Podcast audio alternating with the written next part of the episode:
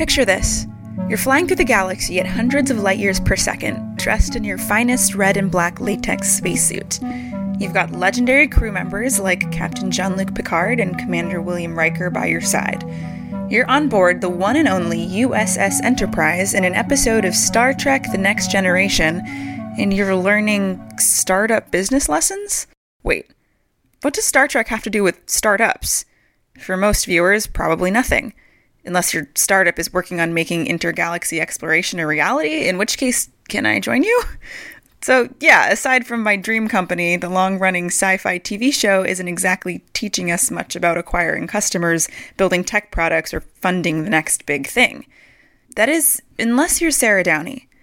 Sarah is a VC and sci fi nerd who thought the next generation would be rife with lessons that startups could stand to learn so rife that she decided to watch the entire series, episode by episode, and find a lesson that applies to startups, business, and or technology in each one. She chronicles her findings in a blog appropriately called Startup Trek. It's nerdy, it's educational, it's far out. It's unthinkable. Stories of conventional thinking at work and the people who dare to question it. I'm Unthinkable producer Tally Gabriel. Startup Trek made me think of a problem I come across all the time in my writing, a problem most people come across if you work in the same field for long enough. What do you do when you feel like you're doing the same task over and over and over? Maybe you're a B2B writer and maybe you have to write a different, engaging article about chatbots every single week. Not necessarily speaking from experience, but maybe speaking from experience. Maybe you're a chef coming up with nightly specials based on what's in season. Maybe you've given yourself the task of connecting a startup lesson to every single episode of The Next Generation and writing engaging blog posts about it for your audience. How do you bring your full self to your work, all of your unique, smart, creative energy, and create a consistently good product every darn time? I don't know about you, but there are times when I'll feel almost afraid to visit a project because I'm so out of ideas. Of course, that's not the way any job works, right? You have to keep showing up and doing the work even when you feel about as inspired as a tree stump. And Sarah is an incredible example of someone who sticks with her mission and consistently creates funny, insightful, and poignant work, even when writing a Startup Trek post seems like just about the hardest thing to do that day. I had to pick her brain about how she does it. But in order to learn how she does it, I first had to learn how and why she started in the first place. Well, I am a big fan of science fiction generally. And so so I play a lot of video games, I read a lot of books, I love movies and shows, and I, I go to nerd conventions and do cosplay as well. So I'm I'm really in this universe and despite that I've never really seen Star Trek. Like I've seen a couple episodes growing up. My dad was a fan of the Next Generation specifically, so like I knew who Captain Picard was, and I and I knew that there was this mythos around the show. But for whatever reason, it, it's like a big investment to jump in and be like, well, I'm in for 176 episodes. Like right now, when you talk to people who haven't watched Game of Thrones, and they're like, well, I can never just start. Yeah, Exactly, right? It's like a it's like an odyssey. But I felt like I was missing something as a human being who is a fan of, of sci-fi. It's just like canon. And so I always felt kind of guilty about that. Plus, you know, my dad likes it. My dad has good taste in this kind of stuff and introduced me to a lot of it. So I was like, you know what? I'm going to do it. But because I have a ton of work and you know, I, am always trying to do things that have at least a tiny argument that the, that they're productive. I figured, all right, if I'm going to do this, I'm going to just like put it out there publicly that I'm going to watch every single episode, and I'm going to give myself the task of pulling one lesson that is relevant to my work universe from each. And that that seemed like, you know, one I, I'm very black and white. So if I commit to doing something, I'm going to do it. So yeah, I'm just I'm on this this journey now. Yeah. Do you think giving yourself that goal gave you the accountability to really watch all of it? Did it sort of stem from that idea? Yes. Yeah, it it definitely did. And um you know, even if I'm, I'm, putting the stake in the ground to do it, and and I'm also saying I don't commit to these being any length. I don't commit to them being particularly great. Like some of them are going to suck, some of them are going to be embarrassing. But I think having the motivation and the impetus to write every day, or for me, it's not every day with this. It's like a couple times a week, maybe. It's just to do it just the act of doing it, I find cathartic and fun. And I wanted to set something up where I have a, an excuse to do it all the time. Now, I too have never seen The Next Generation, and after talking with Sarah, it's clear that I need to. But even with limited, uh, zero knowledge of Picard and his ship, I can read one of Sarah's posts and get sucked in by her writing style and the overall message. Often we get worried about being too niche or specific when creating things for fear of alienating, no pun intended, some members of our audience.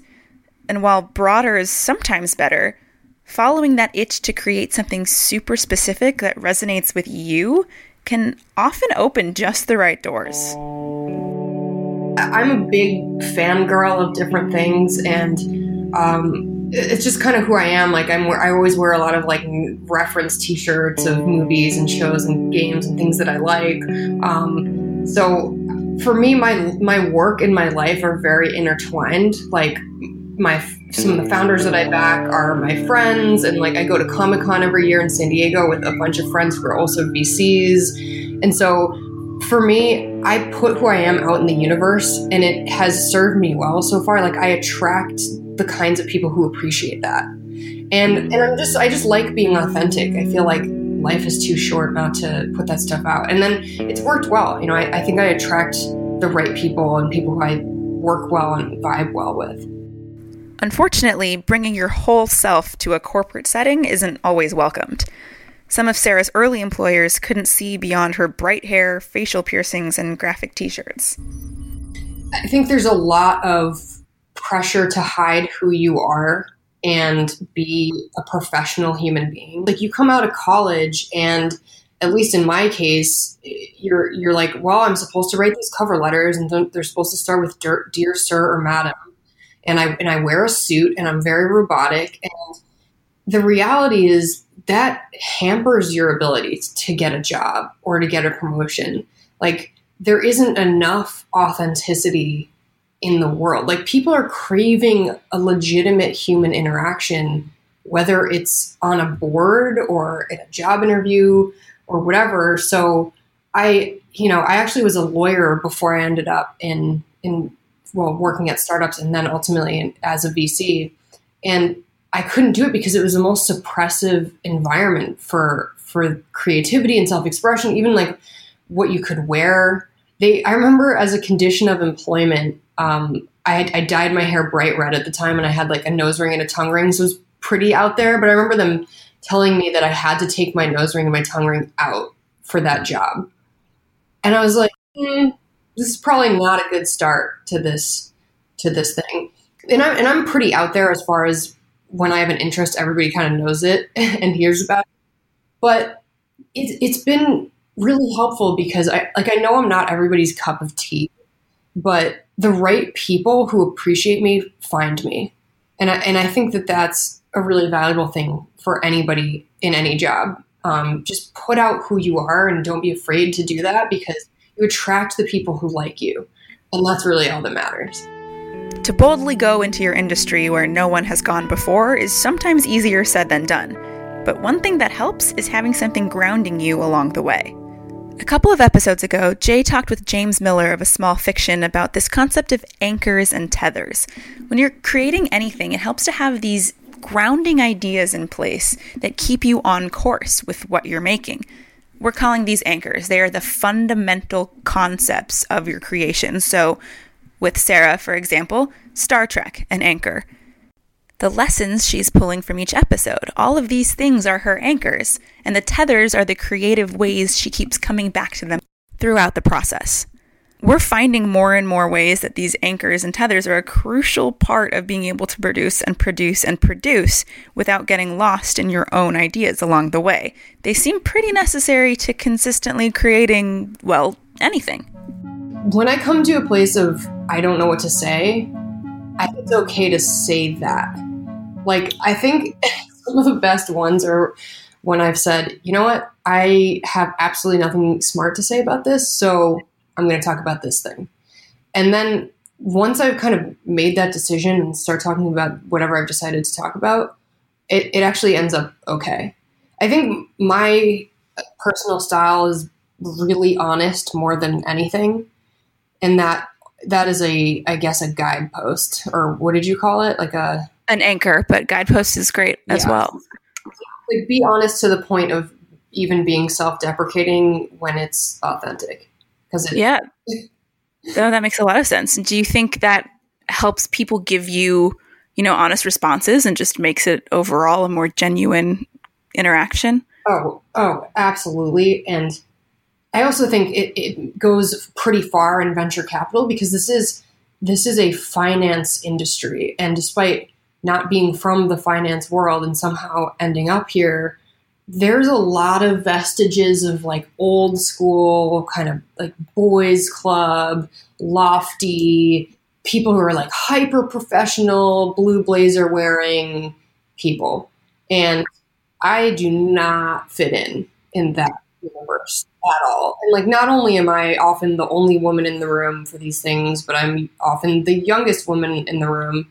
And like, there, there's a, a hunger, I think, especially for founders to connect with investors who are human beings. Sarah has to watch a billion episodes of the same show. Well, maybe not a billion, but a ton of episodes of this one show then write a blog post about it and try to find a startup lesson. How the hell does anyone do that? I'd run away screaming from this project after two episodes and find any other show to watch on Netflix immediately, please. Sarah deserves a huge amount of kudos for her commitment. It's not easy to consistently show up for anything, no matter how much you think you might love it at first. A favorite teacher of mine once defined commitment as a willingness to be uncomfortable in order to produce results. Even when we embark on a project we're super passionate about, annoying snags come up along the way that would easily deter plenty of us from finishing the job. Say the subscription service Sarah was using to watch the episodes raised their prices. Maybe her computer crashes one day and an almost done draft is lost. All of these things are just small snags that she risks running into, besides the mega hurdle of having to do this over and over and over without getting to a point where she wishes she'd never heard of the USS Enterprise. When we create something consistently, when we put different versions of the same thing into the world, we run the risk of getting stuck very, very easily. Let's face it, as much as we'd like to be, no one is just a constant good idea machine. Sometimes you have to deliver a blog post, a podcast episode, a song, a graphic design, you name it, in order to put food on the table, and your deadlines rarely wait for a moment of divine inspiration to hit. But just pumping out uninspired content is a great way to find yourself in a state of stagnation. Stagnation happens when we get complacent with our work. Slowly but surely, we put less effort, and then less effort, and then less effort into our work and then complacency starts to become our new meter for good enough. It's a terrible pit to fall into, and one that can happen all too easily if creators get understandably tired or frustrated with their consistent projects. So, what do you do then? What does Sarah do when a brilliant lesson isn't totally obvious in an episode, but she can't churn out mediocre posts?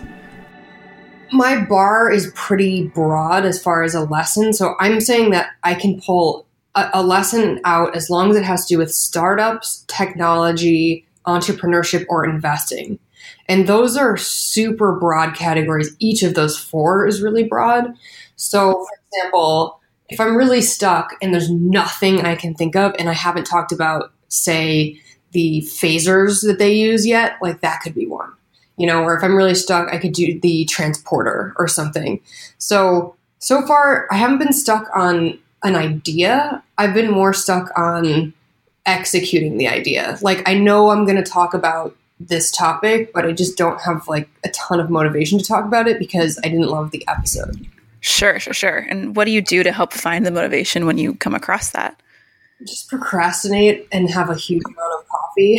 and then just sit down and start banging it out, even if it's not in a fully formed like way. Just put out a couple of words even and then just go back and fill out the skeleton of the outline. And again, like some of these that I've done, I think I've done about 18 so far. Some of them I'm proud of, and some of them I'm like, this is a piece of garbage. I'm just putting it out in the universe because, for good or for bad, it's just, it is a reflection of me and my personality. And that's what I'm trying to help people see as I go on this quest. Um, plus, it's been, I've been getting really good feedback from it too. Like, people have sent me, they've pitched me companies just because they've seen this. Um, it's gotten me like an instant bond with people who otherwise we might have some awkward small talk right off the bat but then they'll be like hey are you doing that star trek thing?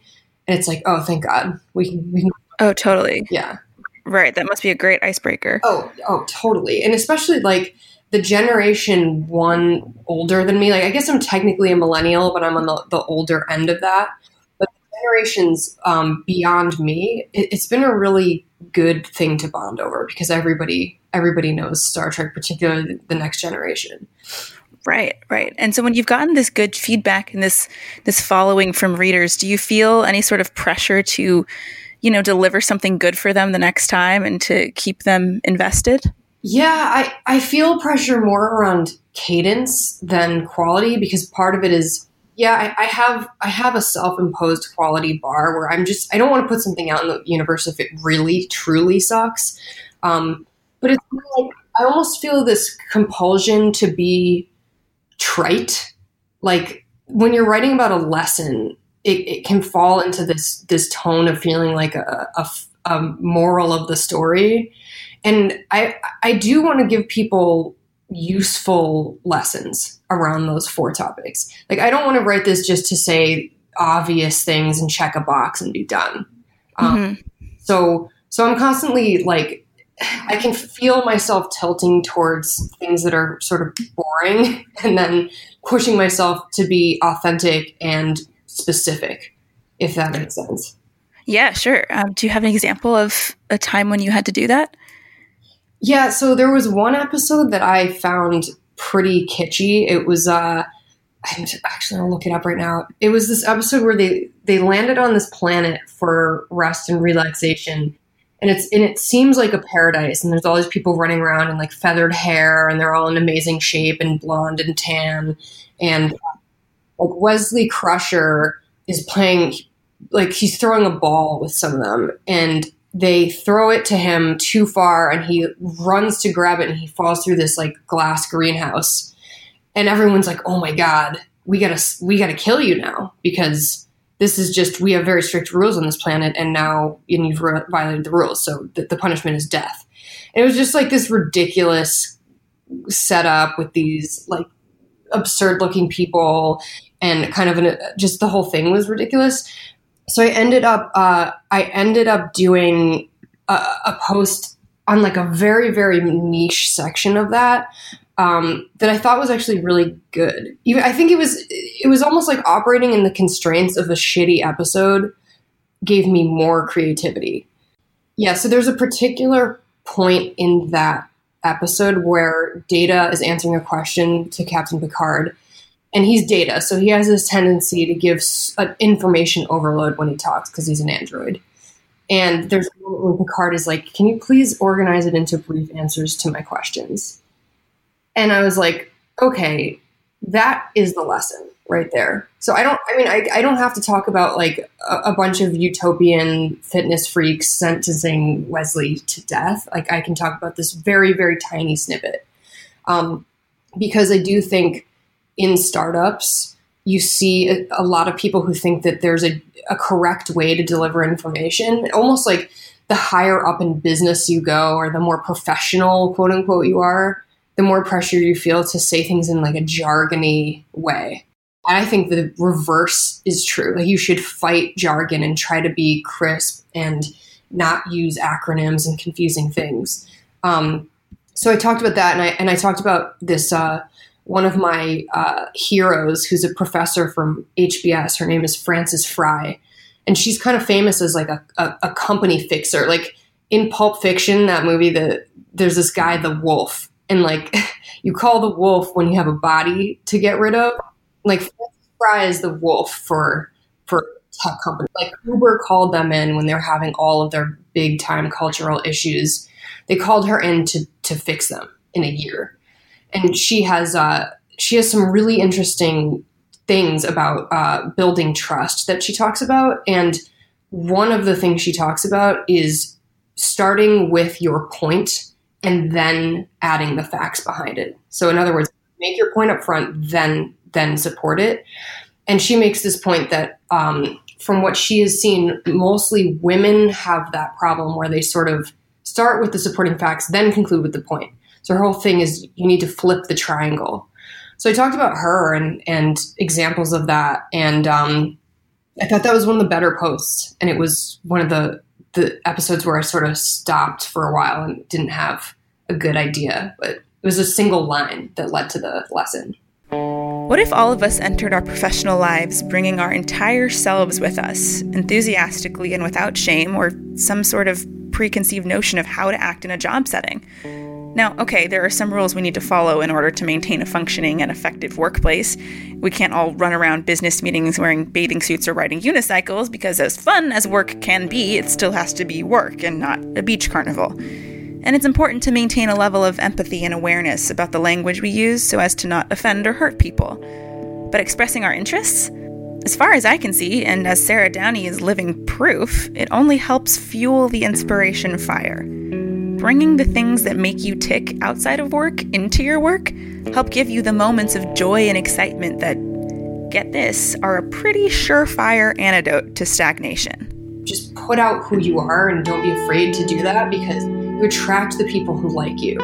And that's really all that matters. The next time you're worried about using a reference that sounds too nerdy or too artsy or too anything other than quote unquote normal, instead of shutting down your impulses, think about how bringing your whole self to your work might give you those invaluable bits of inspiration in the long run. When you approach your work through your uber unique lens, you'll probably find those key points that your colleagues aren't talking about the ones that inspire you to commit to your task in the first place. So, with that in mind, live long and prosper. Unthinkable is me, Tally Gabriel, and Jay Acunzo. A giant thank you to Jay for helping me create this episode on my own. It was an awesome process, and a giant thank you to him for introducing me to Sarah Downey. Another giant thank you to Sarah for talking with me and making me want to become a Trekkie yet. This season at Unthinkable, we're exploring this idea of consistent creativity, of how to keep creating something that's refreshing and interesting to your audience over and over again. So keep tuning in because we have some really exciting guests that are doing this in some really, really excellent, cool ways coming up in the next coming weeks. Thanks again for listening. We'll see you next time.